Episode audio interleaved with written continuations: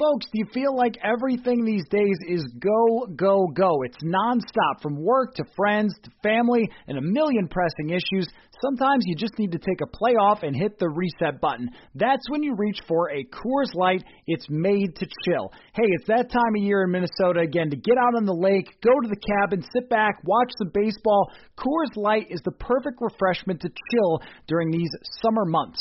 There's only one beer out there that's made to chill. The mountains on the bottles and cans turn blue when your beer is cold, and that way you know it's time to chill. Hit that reset button with some mountain cold refreshment. Coors Light is cold lagered, cold filtered, and cold packaged. It's literally made to chill. It's crisp and refreshing as the Colorado Rockies. Coors Light is the one you should choose when you need to unwind, when you want to hit the reset button. Reach for the beer that is made to chill. Get Coors Light in the new look delivered straight to your door with Drizly or Instacart. Coors Brewing Company, Golden, Colorado, and as always, celebrate. This is Greg Olsen here to tell you about my new podcast, TE1. On the show, I had a chance to talk to my fellow tight ends who have revolutionized the position from an extra lineman to a dual threat superstar.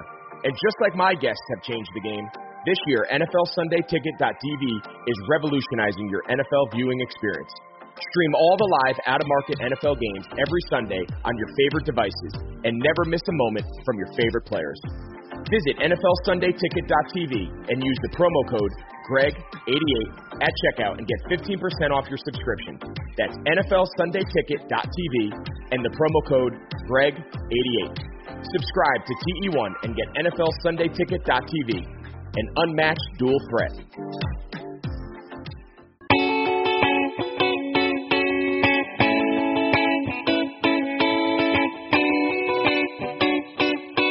Welcome to another episode of Purple Insider. Matthew Coller here, along with Mike Renner from PFF and the wonderful Two for One podcast, um, which covers the NFL draft and college football. Now, Mike, um, what's the deal with college football? what is happening? Man, Uh, I mean, like anyone listening's guess is as good as my guess. I, I I have no insight inside info. Anytime I feel like we're trending the right way, there's just a gut punch, and uh, I I think it's going to be. I think we're going to play college football, and not. I don't think everyone's going to play college football. Obviously, like UConn already has dropped out. It might just be. Might just be like SEC, Big Ten. It might not be even every Power Five conference, but there will be football games this fall. I feel strongly about that at least. So here's the Gophers, and I want to get into a couple of Vikings things with you, especially the idea of Ezra Cleveland playing guard. Uh, but here's here's the Gophers. They have this great season. The program is on the rise. Oh my gosh, finally, the Gophers have a football team worth caring about. They have a first round wide receiver who is about to light the NCAA the F up. And then COVID comes and Rashod Bateman opts out. And now what? Um, give well first, give me your take draft wise on Rashod Bateman because I think he's got a good chance at a first round pick. And then how that impacts the Gophers with him opting out. I love Bateman as a prospect. To me, he's in that sort of uh, DeAndre Hopkins, Michael Thomas vein of wide receiver where they're a little bigger, you know, 60, 6'2", 210, I think, like just strong and to where big enough that, uh, you know, when guys get their hands on him, when cornerbacks get their hands on him, he can shrug them right off. Like he's strong enough to do that to where he's not going to get physically overpowered, but also kind of light enough. And at that size, another guy like a Davante Adams is kind of similar size, where light enough where he can get off the line of scrimmage without even you know needing that power. And he has the quickness still to separate there at the line and along his route tree. So that versatile body type that uh, even without the high level athleticism, I think we're going to be kind of looking back on his career in the NFL, sort of like we do with DeAndre Hopkins and Michael Thomas in the draft wise, where it's like, how those guys fall to where they did? They're just good at everything about the receiver position, except they're not elite level athletes.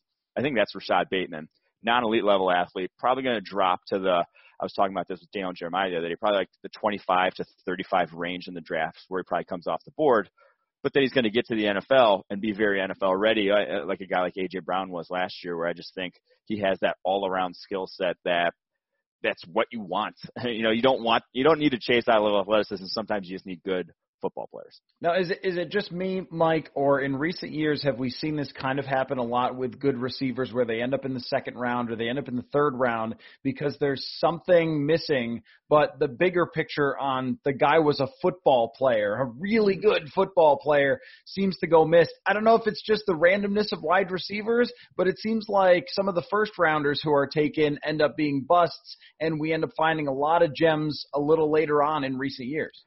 See, it, it, I think it comes down to the athleticism aspect of it, or just the traits aspect of it. Everyone in the first round wants to swing for the fences. Like that's like that's kind of a universally held idea is that you don't draft this guy who's an average athlete or has these average traits in the first round, even if he has exceptional ability on the football field. It's shown that he can win uh, against high level competition. So I think that's just sort of the way the NFL works, and the wide receivers position especially. It's it's called a skill position for a reason. Like it takes skill to get open, to run routes, to haul in contested catches.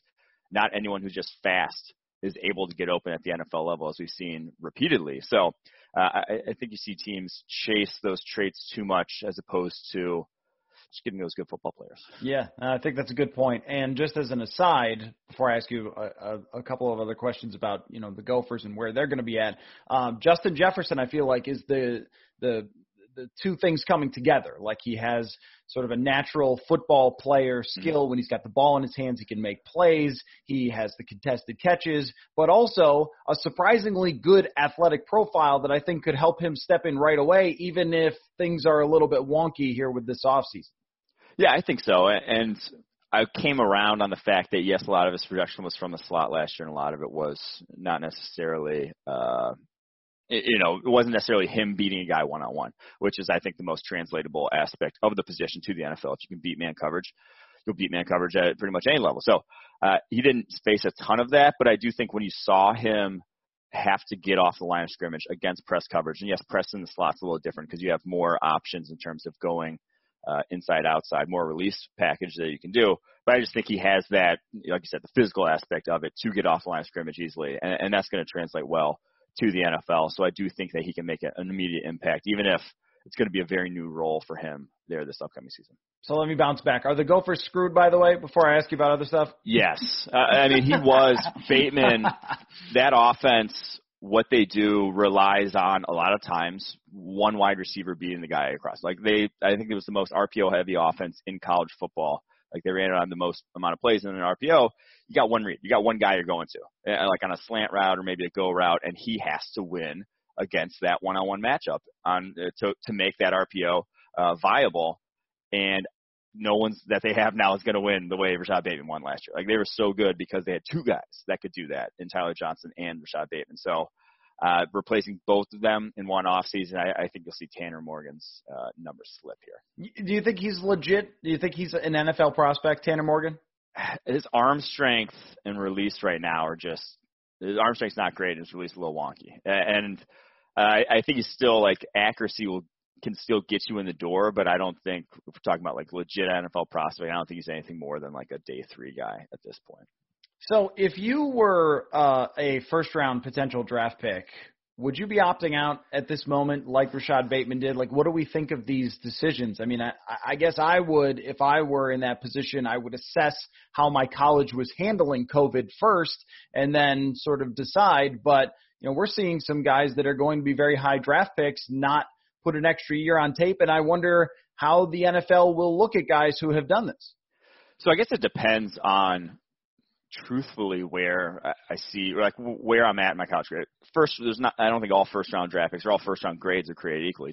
To me, Rashod Bateman, he had a year of elite production, and he already showed that he could do a lot of things about receiver position.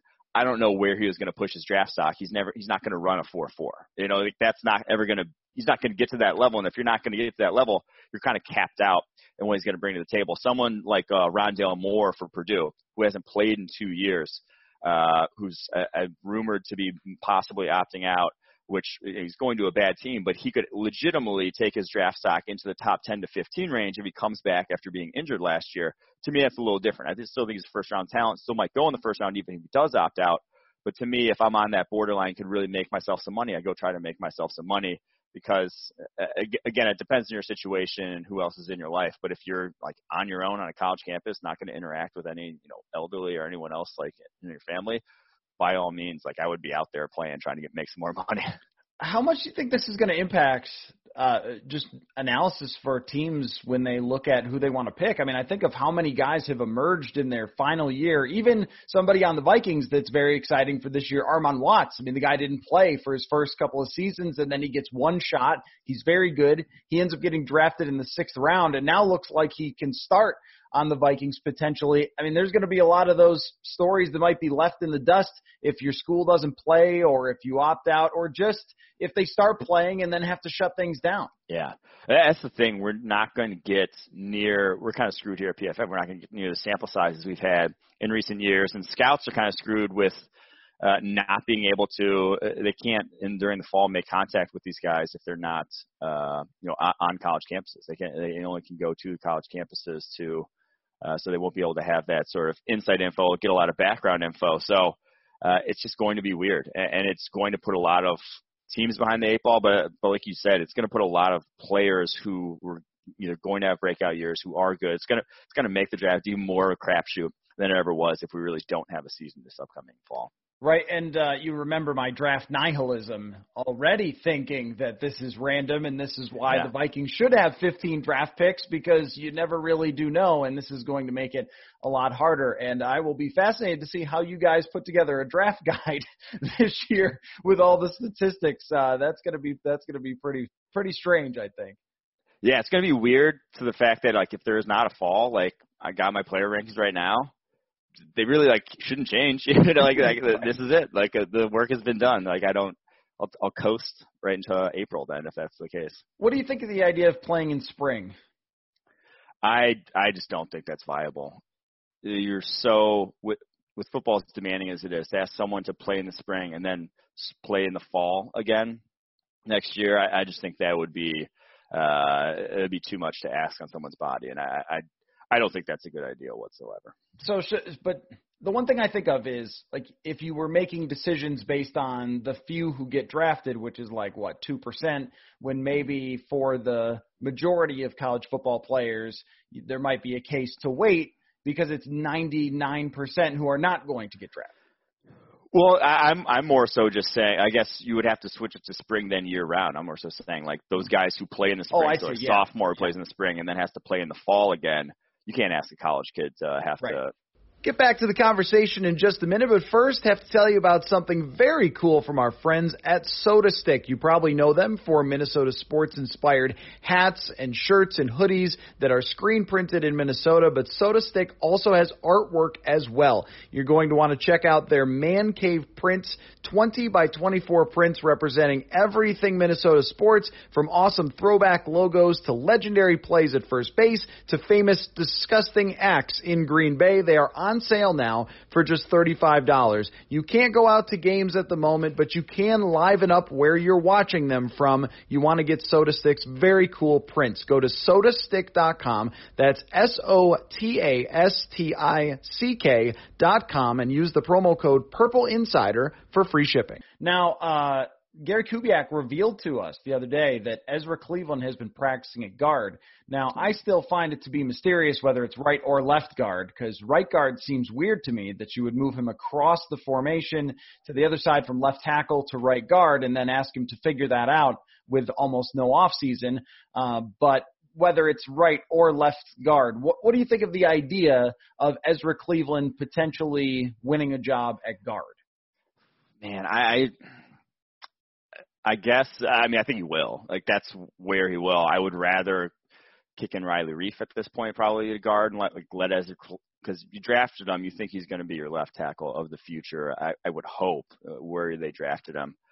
I think you would want to get him the reps there as soon as possible. Now, if you don't, if you you test him out there and he doesn't look like he's ready, then by all means go move him to guard. But I wouldn't just throw him in at guard without ever seeing him at left tackle because uh, I mean, Riley Reiff's not going to be there too much longer. Ezra Cleveland realistically could be there the next decade. And so I, I don't think you want to mess with him, especially flipping sides with him. I think you would want to keep him where he played in college. But that's just my opinion. I, I think he'd be a very good guard, though. Uh, obviously, an upgrade over Pat Elflein. Well, and that's the thing is at the moment Gary was saying that you know the four starters from last year are going to begin camp as the starters, with, which would include Elflein, and we don't know where Dru Samia is in this mix. We didn't see a lot of Dru Samia in his first year. He ends up playing Week 17. When I looked back at week his Week 17 tape, it was kind of eh, okay. Uh, I was actually more impressed with Oli Udoh of all people, who's a Ooh. sixth round draft pick. Yeah, uh, that, that's that's a deep cut for you. Um, but uh, I guess I, what, what is it that you like about Cleveland playing guard? Because I also believe that he is their long-term left tackle, and you would worry about stunting the growth there potentially. But then again, if you're a player, I don't know if that is going to be make any difference. Like if you're good at this already and at guard, you should be able to move out. Yeah, I think what he struggled with in college was being able to uh, deal with some quicker edge rushers and being able to sort of cut down that space between him. He was good when he got his hands on you. He's good like right at the point of attack. I think he plays strong, and he's obviously incredibly athletic, one of the most athletic linemen in the draft, if not the most in terms of what he can do movement skills perspective. So uh, those all sort of play on the inside as well. Like I, I think he can that's not a huge worry for me, and it might even protect him more and and help him early on in his career from that perspective in terms of just performance. But uh, I still do think you want to get him the reps where he ultimately will end up.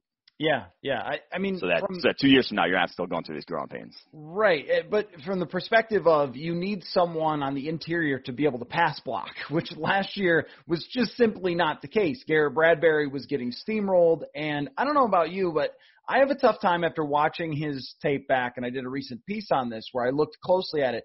I have a tough time believing that Garrett Bradbury could ever be an above average pass blocker.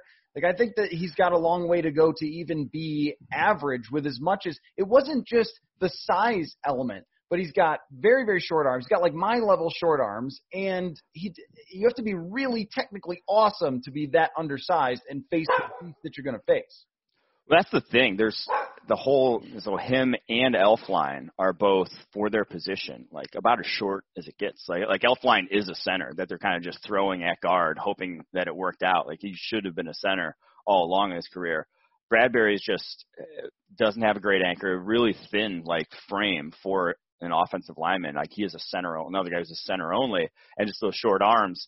That's just not a good combination. That's not like they drafted him purely because he was the best outside zone setter and they were going to run more outside zone. Like that was a very like fit this guy into our scheme who fits well in that, but it was purely for the run game. It was never for, he was never a first rounder in terms of pass protection. That's why we had him not in the first round. That's why we had him as like a third interior offensive lineman. So, uh, I, I agree with you. Like him ever becoming an elite level pass protector would be a, just a, a would be a very big surprise. Yeah, and this is exactly why you have to improve your pass protection at the guard positions because mm-hmm. uh, teams already by the end of last year were starting to line up sort of more three technique players at the zero and go right over Garrett Bradbury so they could try to take advantage of him. Yeah. We saw that um, Za'Darius Smith at one point was lined up over him, and it was just like a nightmare for Garrett Bradbury. That game was that game. He didn't have a chance. Like Kirk Cousins didn't have a chance with the interior pressure. It was every single play. Yeah, both games against the Packers yeah, went exactly that way. Uh, I got two more things for you, Mike. One is PJ Hall because uh, we kind of moved quickly past the Vikings trading for PJ Hall and then him failing a physical. So first of all, tell me what your favorite PJ Hall moment was as a Viking. Um, but what went wrong with PJ Hall? Like this is my reporter instinct here. I'm very proud of it that I said on the podcast and wrote like, hey, look, if another team is trading a second round draft pick in his third year, don't expect him to become John Randle, okay? Like there's a very low chance at that. But what went wrong with PJ Hall? It was never there. Like I think that's what what went wrong. Excuse me, geez, that, that he never should have been a second round pick in the first place. He was a guy who was drafted in the second round because he ran a four seven at 320 pounds or whatever. That was like that's it. Like the tape, his production at gosh, where was it? Sam, Sam Houston, Houston State. Yeah, Sam yeah. Houston State not good. Like legitimately, if a guy's if you're drafting a guy in the second round from Sam Houston State, he better be the first guy you see on every single play, just mauling guys.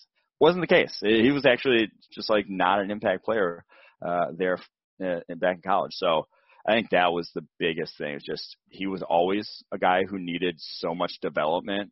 Was freak athlete, but just needed so much development. A lot of times, those guys it, it, they've been playing football their whole lives. You know, if they haven't developed into a good football player by the time they're 22, a lot of times it doesn't happen. There's also the element of when the head coach says, yeah, his body wasn't in good enough shape last year. That could be little tiny red flag waving, I think.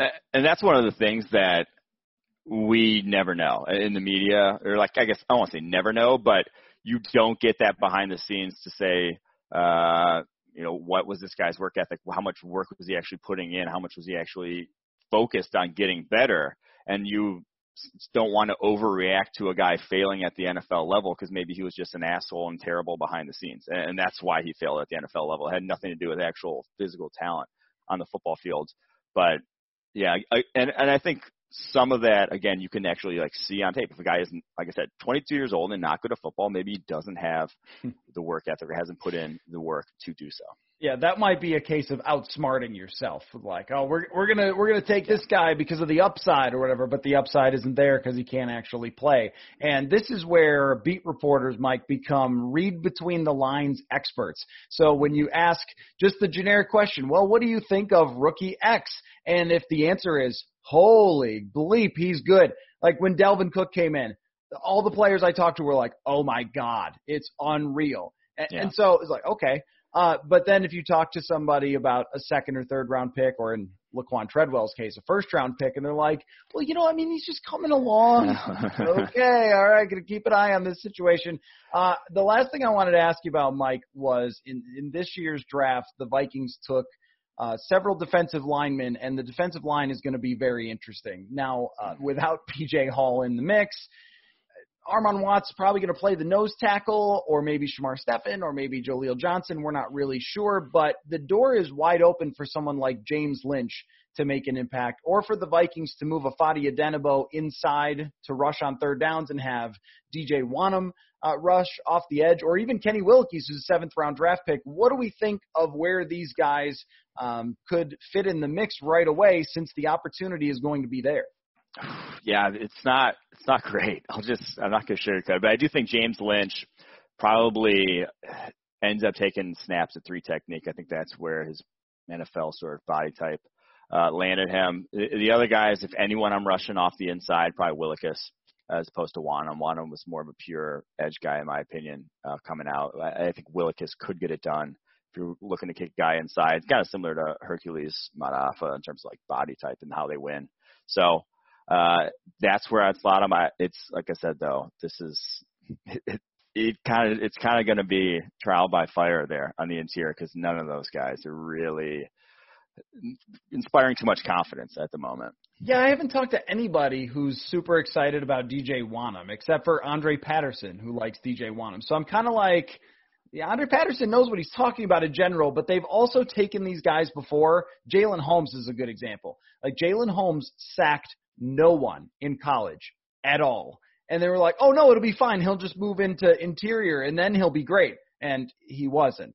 Uh, so I guess I don't know how to balance this, but with, with DJ Wonnum, another guy that has the length and the arms and everything else, but did not have the production. Yeah, and went to the Senior Bowl and didn't have pass rushing moves. I think that's the thing. It's like he has not been you're at South Carolina and you haven't learned pass rushing moves yet. It's a little worrisome. And now I guess Javon Kinlaw kind of spoke to the fact that they didn't develop. He, he didn't feel as though they developed him much there as a pass rusher in terms of he was like having to go learn moves on his own. So there's some of that, and you never again. It's another thing that we really don't get uh, as people on the outside in terms of what they're actually asked to do.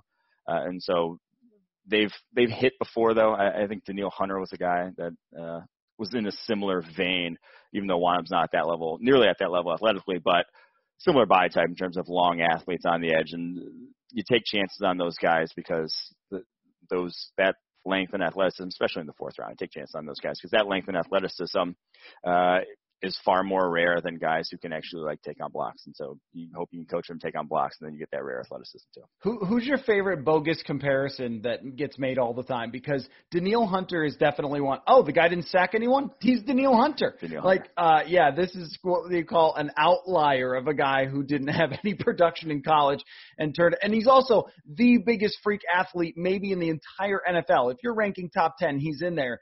Uh, so good luck finding that. And the other one that I love is an undersized three technique. Well, worked for John Randle. Yeah, or the, the Aaron Donald. Anyone? Oh yeah, right. 280. Yep. Aaron Donald's 280. What's the big deal? It's like that's not that's not small. It's like nah, that's very small. There's not a lot of guys doing it at 280 in the NFL. Right. Yeah. Aaron Donald's a great one. It's just everybody who's undersized. is Aaron Donald. Yeah. No big deal. Uh, Mike Renner. I, I'm gonna say this uh, that everyone should keep an eye out for what you guys are doing with college football, even though we talked about how messed up college football is going to be. Yeah. But I am really excited about what you guys are about to launch with college football. Yeah, we have a pretty much the premium SaaS product that we offer for the NFL. We will be offering for college. Not quite exactly the same. It's actually going to have some better visual aspects to it, but not uh, as much in-depth data as you get with the Elite package. But it's going to be a lot more than what you can find pretty much anywhere else. Well, the Two for One podcast is terrific with you and Austin Gayle. You do great work, and uh, it's always great to catch up with you, man. For sure, Matthew. It's always always a pleasure. Before we get back to the conversation, got to let you know that Sundays, Sundays, Sundays are coming back in the NFL with NFL Sunday Ticket.tv. You can stream every live out of market NFL game every Sunday afternoon on your favorite devices. Plus, Red Zone, DirecTV Fantasy Zone channels. Never miss your favorite teams and favorite players. No matter where you live, NFL Sunday Ticket.tv is your key to the most glorious Sundays ever. Use promo code BLUE Blue Wire at checkout to get 15% off your subscription. Visit NFLSundayTicket.tv and use promo code BLUEWIRE. Have you ever heard of DealDash.com? It's the best, most honest bidding site where you can win things you'd never expect at a price that you'd never believe. They have over 1,000 auctions every day on electronics, appliances, beauty products, home decor, even cars. Here's how it works it's like an auction, but every item starts at $0 and then goes up 1 cent every time you bid. The kicker is that the auction clock restarts every 10 seconds. That means every time you bid, everyone else has 10 seconds to answer or the item is yours. If you go ahead and buy now, Deal Dash is offering up our listeners 100 free bids upon sign up on top of their other discounts. Go to dealdash.com and use the offer code INSIDER, dealdash.com dot fm slash insider that is d e a l d a s h dot fm slash insider there's news in the NFL today and it's time to break it down in the only way we know how. Hot Route style. Earl! Johnny! With our spin on football headlines with a mix of frozen tundras. Let's be a cold weather team. Neck rolls. And grass stained jerseys. The good old fashioned gut was probably the biggest difference in the game. Okay, you heard it. It is time for some more hot routes. And joining me, the author of these blazing routes, is intern Paul. What's up, intern Paul? How are you? I'm I'm doing pretty good, Matt. Just working on my golf game in this uh this summer before I go back to school, and not not working right now. So just trying to get some swings in and watching a watching some golf. We're uh, recording this on Sunday, so waiting for that uh, major championship to finish. So I'm very golf centric right now. Really don't want to talk about it when it comes to golf. I had one of those moments where you get in the car after and you go, you know what? I should just never do this again. Never. Nope. I should take these clubs and I should toss them in the nearest body of water and I should walk away and never think about this ever again. That is, and uh, it, because of my personality, it only takes like two bad shots in a row for me to get there. So let's not discuss it. Uh, but why don't you start us off? What do you got for hot routes today? All right. Well, let's slip in a bit of news right here at the front, and then we can get into the good stuff later at the end. Um, so Mike Florio reported on Sunday that the NFL remains privately very confident that they can have a full season, that they will have a full season. Um, the Vikings media, you guys have started to talk to coaches, players over the last couple of weeks. So from your conversations there and just with how the full scope of the league's been going, where's your confidence level currently that a full season can take place? A full season is hard um, to say with complete confidence that they will be able to get all the way through it because of the challenges that exist here. But the fact that they were able to get through the first week of everybody showing up without massive COVID breaks across the country, I think uh, are really positive. I mean, we've seen some players go on the COVID list. It looks like it works. If you even have a false positive like Matt Stafford, I know that he was really upset about it, and I get that, but it's also better safe than sorry for him to sit out a couple of days of practice to make sure that he didn't actually have it.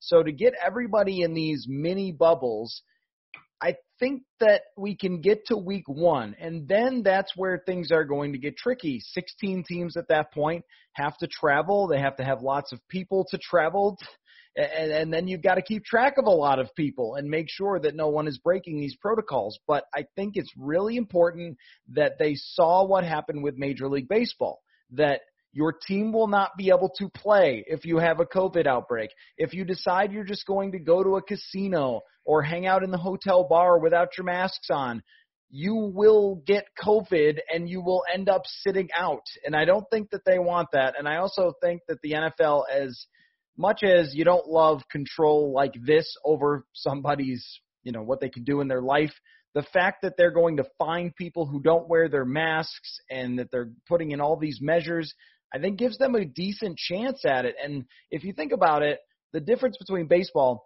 you fly into a city and you're going to play for three days there. You're going to be there a while. And with football, I mean, you can fly in on Saturday, play your football game on Sunday, be on the jet and on your way out by Sunday evening, maybe there's a better chance there. Now, I know that it's about the most contact sports you can have, but if everybody has the same thing in mind, which is get paid and get these games in, then I am feeling more confident, even if I'm not feeling more confident necessarily that this is disappearing soon in America. Yeah, I think this whole time we've been saying, well, football has so much time, they can take so much from everyone else. And then it was we were getting a little skeptical there of did they really take much from other teams or from other sports? But I think now I'm starting to come back to that to that maybe they did because we saw MLB struggle at the beginning. They've seemed to right the ship a little bit. You're seeing you saw that with golf, you saw that with some other sports where they started with some positives and have had really good weeks since. So you're hoping that the NFL doesn't have to have one of those beginning things, but what it shows is if they do, other sports have been able to right the ship. You hope if football comes into something, they can do what these other leagues have done and kind of be able to make a turn and for the better. Um, so I think that's what we're hoping for. Um, I still I'll have the right same. I, well, I still have the same questions about football, though. How many COVID cases could you survive? Uh, if Kirk Cousins and Sean Mannion and Jake Browning all got, got positive tests on a Thursday, what do you do? Are you playing Nate Stanley at quarterback? Is uh, Dalvin Cook playing quarterback? I, I mean, how is this going to work when it comes to the positive cases that ultimately will happen? And Eric Sugarman, the Vikings trainer, he got it, and he also said people will get it along the way. How are we going to contain it? How are we going to deal with it? And if a team has a center get it on again on a Thursday, do you have to quarantine the whole defensive line who went up against him the entire week in practice? How about everybody who was in these meetings with him? I, I still have these major, major questions going forward, but as of right now, I think that the NFL is doing a ton. They couldn't do a bubble. It's really difficult to do um, unless they completely reformed how the league works into regional bubbles or a tournament or something. But they are bubbling as much as possible. My other question is you asked about a full season is when we get to like week eight, week nine of this same kind of quarantine feeling, bubble feeling for every team, do people start to get anxious? Do they start to go out a little bit more? I mean, even, you know, I, I wear a mask everywhere I go, of course, but even I feel like, oh, this is just kind of regular life now a little bit. And maybe you, you, you lose that sense of urgency to pay attention to the details to make sure that you don't get it. So, um, you know, I, I still have concerns about the full season, but I think we're definitely getting to the start. All right, and let's let's put COVID to the side for a little bit now. Let's get into some fun stuff. We don't have to dis- discuss all that that black cloud hanging over the NFL right now.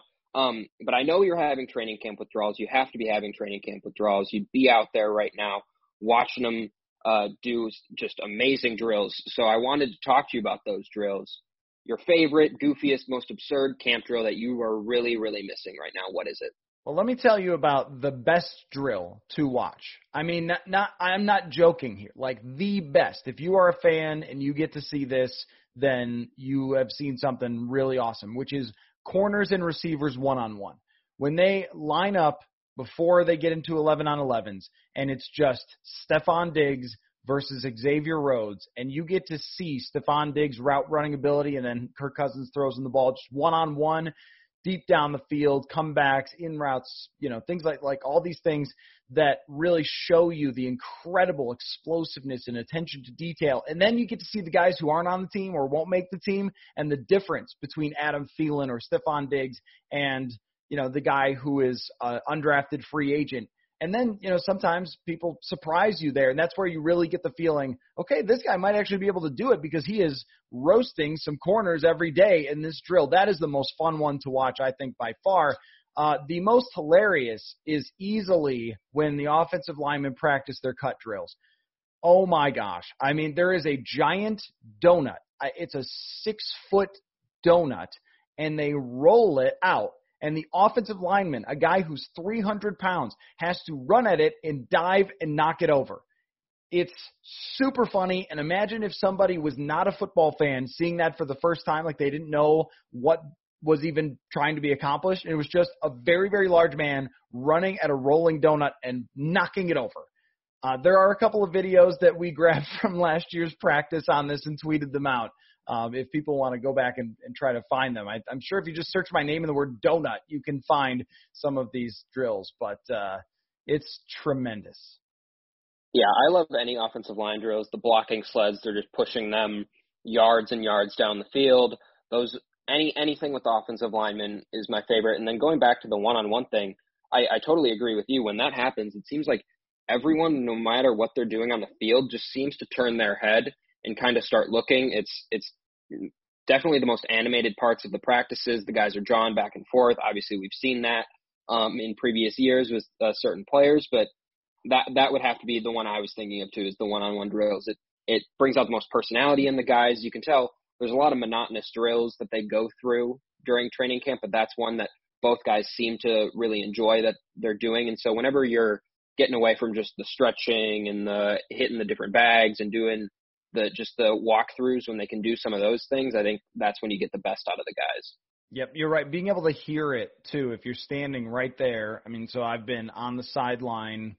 I mean, I don't know, 50 feet from it, and you can hear the the the feet you know, like are hitting the ground with so much power on these routes, and you can hear them making contact with each other with the pads and helmets and everything else.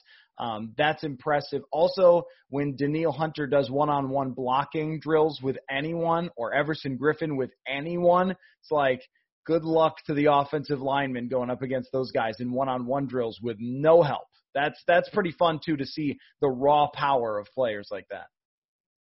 Well, another staple of training camp is always Hard Knocks. I am a lover of Hard Knocks. I'm sure you are too. Um, and we're still getting a Hard Knocks. Uh, they're they're filming with the Los Angeles Chargers this year, and it got me thinking because this is obviously going to be a very interesting year for them to film and kind of to see what they're doing right now, maybe inside look that we're not exactly getting. So, what would have been the most entertaining Viking season? Maybe the one since you since you've been here since you've kind of gotten that inside look, what's the most entertaining Vikings season that Hard Knocks could have been there for? Yeah, for the training camp and, and leading up to yes. it, you mean? Yes. Uh, yes. Well, the most fascinating would have been 2016 because that's when Teddy Bridgewater gets hurt, and that's when Teddy Bridgewater also throughout training camp and the preseason looked like he was about to take that next step toward being a star. I mean, he gets his team to the playoffs and played very well in 2015, not necessarily for your fantasy team, but when you go back and you look through the tape and you look how he played to the score and didn't turn the ball over and played like a young game manager should. But he was ready to break out. There were a couple of games in the preseason where he made wow throws. Uh, one was against the Chargers, and Stefon Diggs was running a deep cross, and he put more velocity and touch on that ball than I think all of 2015. So he was taking that next step, and then he gets hurt in a non-contact injury of which there are still conspiracy theories out there that maybe somebody stepped on him and nobody wanted to ever tell the media that someone stepped on him because that player would always be the guy who stepped on Teddy Bridgewater. Um, but I mean, there were ambulances at Winter Park. It was a situation where Teddy could have lost his leg um, and then you immediately turn around and trade for Sam Bradford just a couple of days later and, and think about the turnaround for that for Sam Bradford, who was miserable in Philadelphia after they drafted Carson Wentz. And then here comes Bradford onto a new team, and he has to play in a game two weeks after showing up uh, to the Vikings. And then, um, you know, I know that Hard Knocks doesn't go into the season, but him winning that game to open US Bank Stadium against the Packers, like really something, really great storylines early in that season. Of course, it fell fell off later, but that single event there would have made it by far the most interesting. The only other one that I would say is probably 2018, where being at camp every day myself, we had the sense that something wasn't really right there, that the offense couldn't fully grasp or, or connect with what John DeFilippo was trying to do, and that the offensive line was going to be a big problem. And so Super Bowl expectations, NFL Network and ESPN, everybody's coming in every day and they're talking about Super Bowl or bust, Super Bowl or bust. And yet the real story was, you know, there's something a little bit off with this 2018 team. So I think both of those probably would have been good years. Yeah, and I don't think last year would have been particularly interesting, um, other than the fact that I think we would have had a full episode on the kicking situation. Lots of disgruntled Zimmer looks on the sideline, staring yeah. at the kicking competition. Um, so if we could have one episode on the Vikings training camp from last year, that's what it would have been, and you would have had Stefon Diggs kind of starting to st- his start stuff start to boil over a little bit. You'd get probably a lot of Herb Smith like Darren Waller treatment that he got in last year's Hard Knocks. So a couple different things, but yeah, I definitely agree. The Teddy Bridgewater one is the is the easiest one to just kind of pick out of and say that would have been really interesting and um, would have been definitely interesting to see how the inside of that locker room and the inside kind of handled that dynamic. Yeah, the uh, Kaare Vedvik is one of my favorite days I've ever covered at training camp, just because the crowd gave him a standing ovation after making a 60-yarder off a tee, which every NFL kicker can do. Uh, but there was like this uh, I've never. There's two fields out there, and one of them is kickers and punters, and you know sometimes players like uh, who are hurt working out on the side, and then there's the 11 on 11s and players going through drills and all that stuff. I've never turned around to look at the kickers and punters before Kaare Vedvik showed up. And so we were watching Vikings interns try to catch punts and like, you know, taking odds on whether they could catch them or not. It was a randomly exciting day uh, for a guy that immediately showed he was not an NFL kicker slash punter slash holder at all. So yeah, that would have been a fun behind the scenes episode of Hard Knocks. I was last summer. I was at training camp as a KARE 11 intern, and I was there uh, that kind of sequence right when he got there his first day, and my job was to keep a camera on Kaare Vedvik all day long. We had another camera that was doing other things, but I was solely um, just the Kaare Vedvik beat, absolutely. Any, yep, we were all on that, the beat. That you know, so he he's got a special place in my heart for the amount of the amount of footage I have of him kicking and stretching and punting, just just doing it all. So he, I'll always I'll always remember that. Does that, uh, footage still camp. exist? I would love to tweet that out and be like, "What a day!" It has. It has what to a day it was. Some some internal computer in the KARE 11 servers, if they haven't deleted it already, maybe they've scrapped everything Kaare Vedvik off their their computers, which I wouldn't be surprised about. But um, moving on to our next our next um, hot route.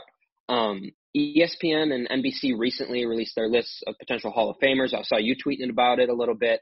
Um, so I wanted to just kind of take that to the Vikings angle. I'm going to give you a couple names of current Vikings. You tell me percentage chance they think we could make the Hall of Fame maybe they would make your haul look very good that you had earlier this off season. Um, so I think the first one is kind of the obvious one. Danielle Hunter, he seems, at least in my mind, to have the highest percentage. Maybe he's not at the body of work that Harrison Smith has at this point, but he seems to have the potential to to be that type of Hall of Fame player. So if you could put a percentage on it, where would you put it? I'm going to double check something right now just to make sure that if I give you this stat and it blows your mind that I am 100% accurate in giving it about Danielle Hunter because we know that you know last year um, he set the record for the most sacks by the age of 25. And so he is, as we record this, 25 years old and 285 days, okay? Which again is sort of mind blowing. Ifeadi Odenigbo is 26 years old and 123 days. So Ifeadi Odenigbo, who we're talking about is a, well, hey, this player could uh, emerge here. Danielle Hunter is younger than him by almost a year. and he has 50 sacks or whatever already in his career. I mean, that is the type of 54 and a half sacks one Hunter has. That is the type of career trajectory that says Hall of Fame, where you're setting records, where you're doing things that no one has ever done before. And somebody like him who came into the league so young could play for 10 more years in the NFL. He could triple this total and uh, he could have a chance. Honestly, because of the way he keeps track of his body, he's had no injuries so far in his career. I mean, he could be trending toward competing for all-time sack numbers if he stays on this trajectory. You never know what could happen to somebody, but if I were to say who is has the very highest chance, it's Danielle Hunter. I I'm never gonna try to predict the future and say 99% chance or something, but I don't know, 75, 80% chance. This is exactly the way that Hall of Famers usually look. So I, I mean, I think there's a great chance of Hunter being in the Hall of Fame. Yeah, I just looked it up where he ranks career um, all time in his sack numbers. He's already 154th. If he gets around 10, 13 sacks, he's going to be in that top 100 after this season.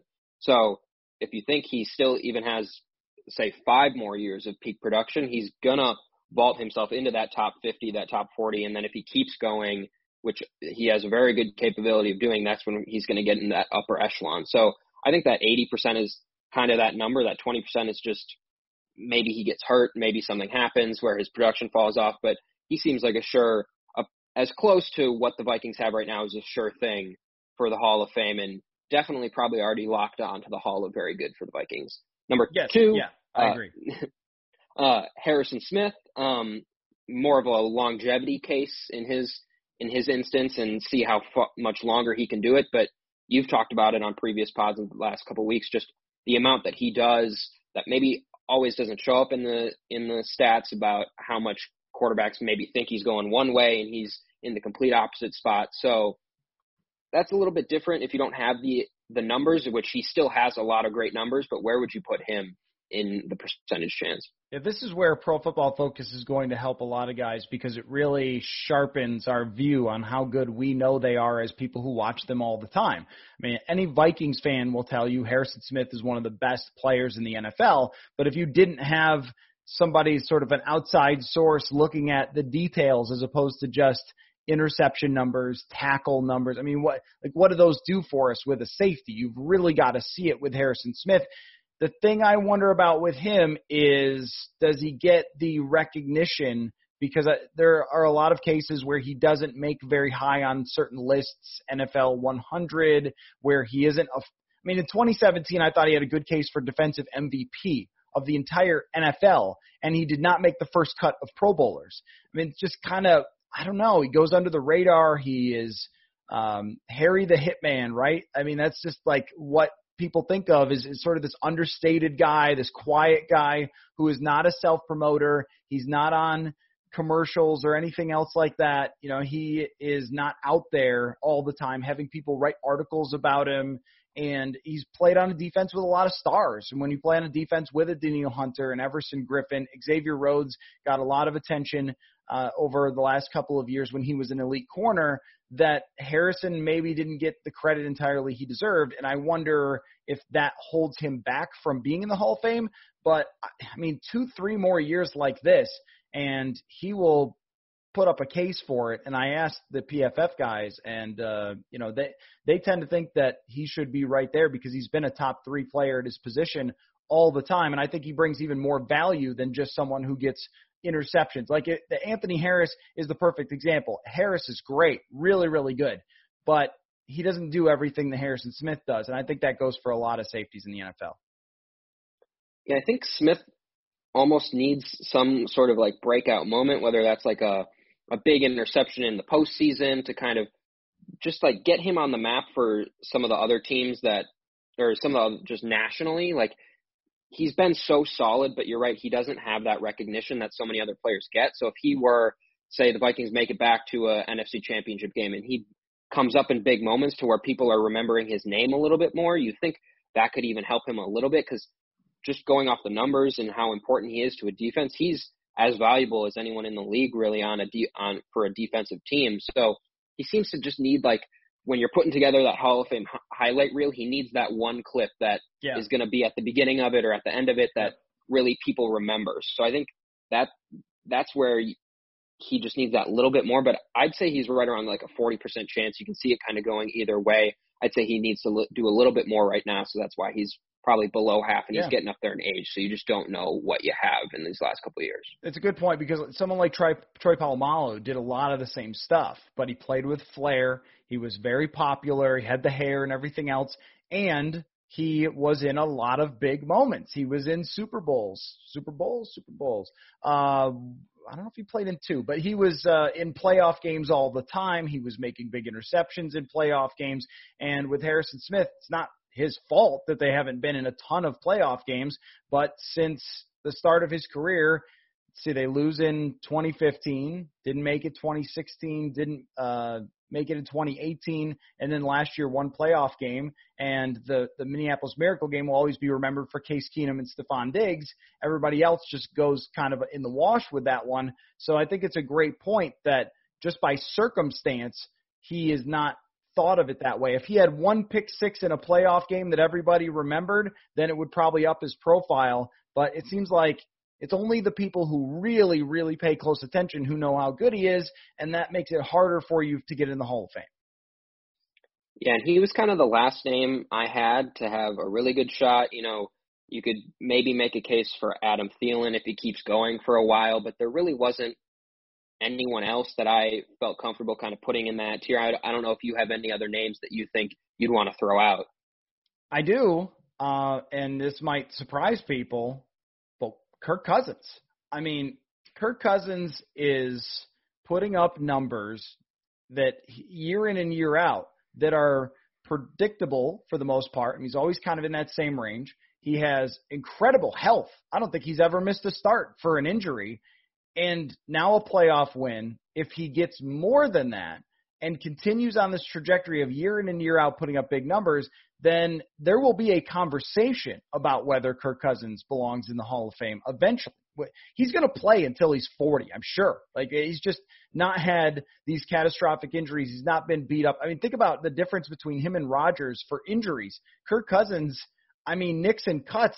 Aaron Rodgers has had the broken collarbone. He's had a bunch of other things go wrong for him because he holds onto the ball longer. He tries to make you know more athletic plays. Where Cousins, you know, seems to know how to uh, chuck and duck. I think he said in his first press conference uh, with the Vikings. But you think about that. I mean, if you continue to put up those numbers, compare him to say Philip Rivers. Let's say that Cousins has a 13 and 3 season mixed in with a lot of 8 and 8, 7 and 9, 9 and 7 type of years and he gets to a, an NFC championship and plays really well that year and is in the MVP conversation. Let's say that happens.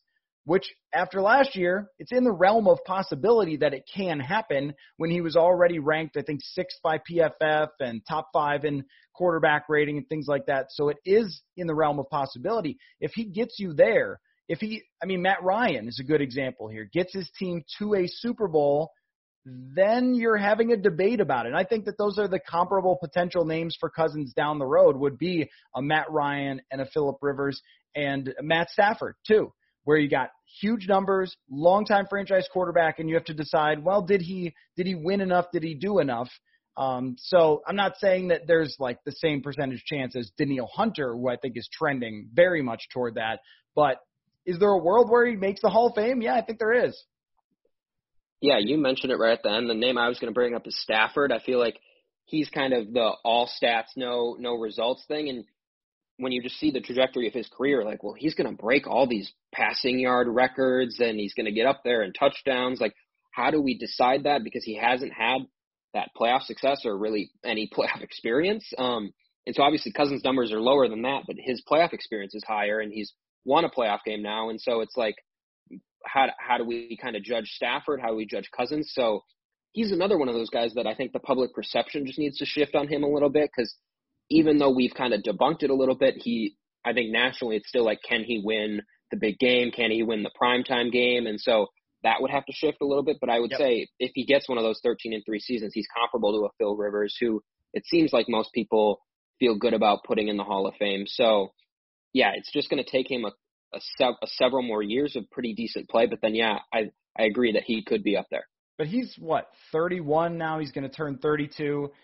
I, It wouldn't surprise me if he ends up playing eight to ten more seasons in the NFL. And if any of those eight to ten, because you talk about the narratives, if you any of those eight to ten that he reaches a Super Bowl, it blows up the narrative that he can't win. Um, and uh, I don't know if it did that f- for Matt Ryan, but I think that it did. Like Matt Ryan didn't blow a 28 to three lead. Matt Ryan got them a 28 to three lead, and Matt Ryan has a great chance in my mind of being a Hall of Famer. Well, there's your comparison. A lot of years of Matt Ryan in Atlanta are seven and nine, eight and eight. Same with Phil Rivers uh, with the Chargers, and now Rivers has never gotten them into a Super Bowl, but he has gotten them to what an AFC Championship, maybe once, maybe not. Maybe yeah, I'm trying to figure out what when he was playing on the torn ACL. I don't think that was an AFC Championship game, but it is interesting that I mean he's never taken his team all the way, and he doesn't have that thing like can he really win? Um, but Cousins does. But if any of those years go right, then it's going to blow up all those narratives for a very long time, and then you've got a shot. And that's I am not telling you that Kirk Cousins is one of the three or four best quarterbacks. He will not at any point in his career be a top five quarterback. Every every year of his career, you'll be able to go through and say, well, this guy's better, this guy's better, this guy's better. But it's almost like the baseball player who accumulates a, a long period of time of being the seventh best outfielder in Major League Baseball or the 10th best starting pitcher in Major League Baseball who ends up with 3,000 strikeouts or something like that. Like that might be Kirk Cousins. So, I mean, I wouldn't put it at a super high percentage chance. I might go like 20% right now, but I think it's it's within the realm of possibility. We also don't know how stats are going to change, how offenses are going to change in the position over the next 10 years, but it's it's interesting to to look forward and say, you know what, this guy's been so healthy that it gives you a shot if he if he remains with, especially with a team like the Vikings that always seems to put a lot of good people out out on the field. You know, I mean, even 2021 we could set expectations at being right back in the playoffs, and then he's got that shot uh, of uh, making it happen. So it's interesting. Yeah, and Cousins hasn't had the the Julio Jones for that Matt Ryan has had, or the Calvin Johnson that Matt Stafford had early in his career. So if he definitely had one of those, you could see those chances go even higher. Finally, our final hot route I'll go at is we've discussed at length about the Vikings kind of having a wide range of outcomes. Um, uh, especially like the Eric Eager pod, he had him at six and ten. You had him at closer to ten to six, ten and six. Just kind of we can see a lot of possibilities for him. And then you had Jason Wilde on your pod about the Packers, and he had talked about them with similar potential. So it got me thinking, what NFL teams do you feel like are the most volatile with how their season could go? They could be really good and they could be terrible. Where where are you at on that? Uh, I'm going to start AFC. I think that the Pittsburgh Steelers could be really good or really terrible. Um, ben Roethlisberger coming back off the injury. Of course, he is in the best shape of his life, Paul. I don't know if you know you've heard from that. Uh, that is best one in like 13 or 14 years. It's, that that survived COVID. That was not killed off by COVID. The fact that football players will say they're in the best shape of their lives, even though they had the very strange offseason. But you could see Roethlisberger coming back and playing really, really well and having some players emerge as weapons and uh, Pittsburgh still winning the division, maybe. I mean, the Ravens are by far the favorite, but being a playoff team being really good. Or you could see Roethlisberger just being totally washed and that roster not being strong enough overall and you know maybe Mike Tomlin loses the locker room or something. I don't know. Uh, I think Tomlin is too good of a coach to go four and twelve, but if he gets bad quarterback play again, you're probably not talking about a very good season. Cleveland is also in here. Denver is also in here. Um, Indianapolis is in this same thing because if Philip Rivers can't play anymore, then they could go six and ten after you know actually having a very strong team. In the NFC, it's a little bit harder. I mean, because I, I feel like I have a good sense for where everyone stands, but maybe that team is Atlanta. Like maybe they're the sneaky team that could surprise us and go 11 and 5 and we're like, "Wait, we thought that, you know, that division was going to be owned by New Orleans, and all of a sudden Atlanta snuck up on them, and New Orleans went eight and eight or something. Um, Philadelphia, maybe you could actually see being kind of bad. Um, I don't know. Yeah, do you do you have NFC ones? Because I, I I have a good feeling on the AFC ones, like Denver. If Drew Lock Mhm. stinks, they have a really darn good team, but they could still go four and twelve. If Drew Lock is great, uh, small sample, I, I don't know where to stand on Drew Lock. If he's great, then he becomes, you know, uh, their longtime starting quarterback, and they win ten games, and they're second in that division to KC. I mean, there's a lot of ways that that one could go, but NFC, kind of feel like I got teams locked in. Detroit would Detroit be your top pick? Well, for the NFC, what came to mind, and it's a little bit of a stretch, and it's not exactly one team; it's more of a division. But I, the NFC West feels so volatile in how teams could finish. Like any anyone in there, San Francisco, Seattle, like the Rams, I don't have a good sense on. The Cardinals, I don't really know what to do with them. But if you told me the Cardinals did really well and they were 10 and 6, 11 and 5, or they just kind of got swallowed up by that division Mm, just yeah. because of how many other good teams there are, I could see one team not necessarily being that bad, but they just get punished by their division that they kind of fall off. So that was where I was going. Another one, kind of an outside chance because I think the team around him is really good, but we saw some just a little bit of some troubling things from Drew Brees to end the season with Yeah. his deep ball and things like that. And if he's just doesn't have a solid season, I don't think they'd fall to one of the worst teams in the league, but I think they're expected to be up there with, you know, if Tampa's really good or something Yeah. like that. So if he falls off, I think that could be kind of a surprise. Maybe they're not horrible, but eight and eight, seven and nine, just not something you'd expect after what we've seen from the Saints the last couple of years. The right answer is that Tampa Bay, because you don't know if their coaching staff will cheat to help Brady or not. Ayo. Gotta get gotta get the Tom Brady slander in. Thought thought it. about I I mean I actually had this thought like oh he doesn't have a coach who cheats anymore. Is that gonna is that gonna work? Um Ta- Tampa Bay is a really good roster though. This isn't just Brady shows up and you know you're like oh well he's it, it, that would be like Favre going to the Jets. The Jets weren't that great and Favre goes there and he gets hurt. It, it just doesn't work out very well. Um this this is a great team that Tom Brady is going to, and that's where it's hard to see them going like six and ten or, or whatever. I think it is. Uh, Arizona is an interesting answer. Uh, I just feel like I, I have a lot of these teams pinned in, and Stephen Ruiz and I talked about this the other day on the show that the NFC is just not super compelling. If we're mentioning Detroit as most interesting teams, then yikes, that's just you know. I mean, that's Yeah. I think the the North is the North has its own storylines, but I've got I've kind of feel like I know where I am with a lot of teams. Maybe maybe Seattle, but Russell Wilson gives you a floor. So if you if they have a terrible season, it all blows up in their face. You're still, you know, ten and six or something, or nine and seven. So Yeah, I think honestly, yeah. Well, on one more thing before we go. Honestly, I think it might be the two teams that we've spent the most time talking about is the Vikings and the Packers. We kind of go by them, but now as we're talking more about it, they seem to have maybe the not. They could have the kind of not steady quarterback play that we've kind of looked at in the other divisions and said, well, that gives them a floor.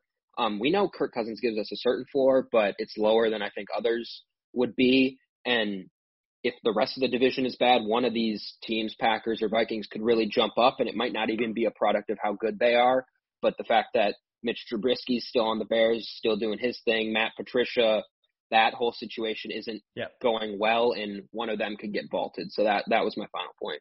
Well, a very well done hot routes. I feel like um, you've you, you are a guy who has gone out to the driving range and spent three hours a day on the driving range. That's like you practicing your hot routes. And so now, after you've gotten the reps and the muscle memory of doing hot routes, you've really got it here, Paul. Great job. Let's hope this isn't my career round, and then like my golf game, I go out next week and the worst. It's the worst. Yeah. So I hate let's that. let's hope that doesn't happen. That that is the most frustrating thing. This this exact thing happened uh, to me this summer, and it happened to my buddy Chad Graff, who comes on the show. Chad and I played. He had all the luck in the world. Everything went right for Chad that day. And then he uh got on, uh, I, or I texted him about it. I was like, "How was your next round? Garbage, terrible." Yep. Of course, like, yep. Mhm. That's how it goes. That's golf. That's why no one should ever play it.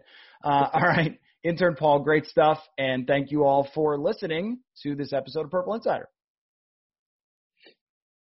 Sports are coming back. So are your chances to bet on your favorite teams and events. Major League Baseball finally kicking off, and there's no better place to start wagering than our exclusive partners, Bet Online. Check out all the odds, features, and props to bet on, all available at 24/7. So, with the return of sports, Bet Online sat down with former players Eddie George, Harold Reynolds, and seven-time champion Robert Horry. See what they had to say and what it's like playing without fans in a series they're calling Fandemic. Visit betonline.ag for all of your odds and up-to-date sports news. And remember to use the promo code BLUEWIRE to receive your new welcome bonus. That's promo code BLUEWIRE. BetOnline, your online wagering expert.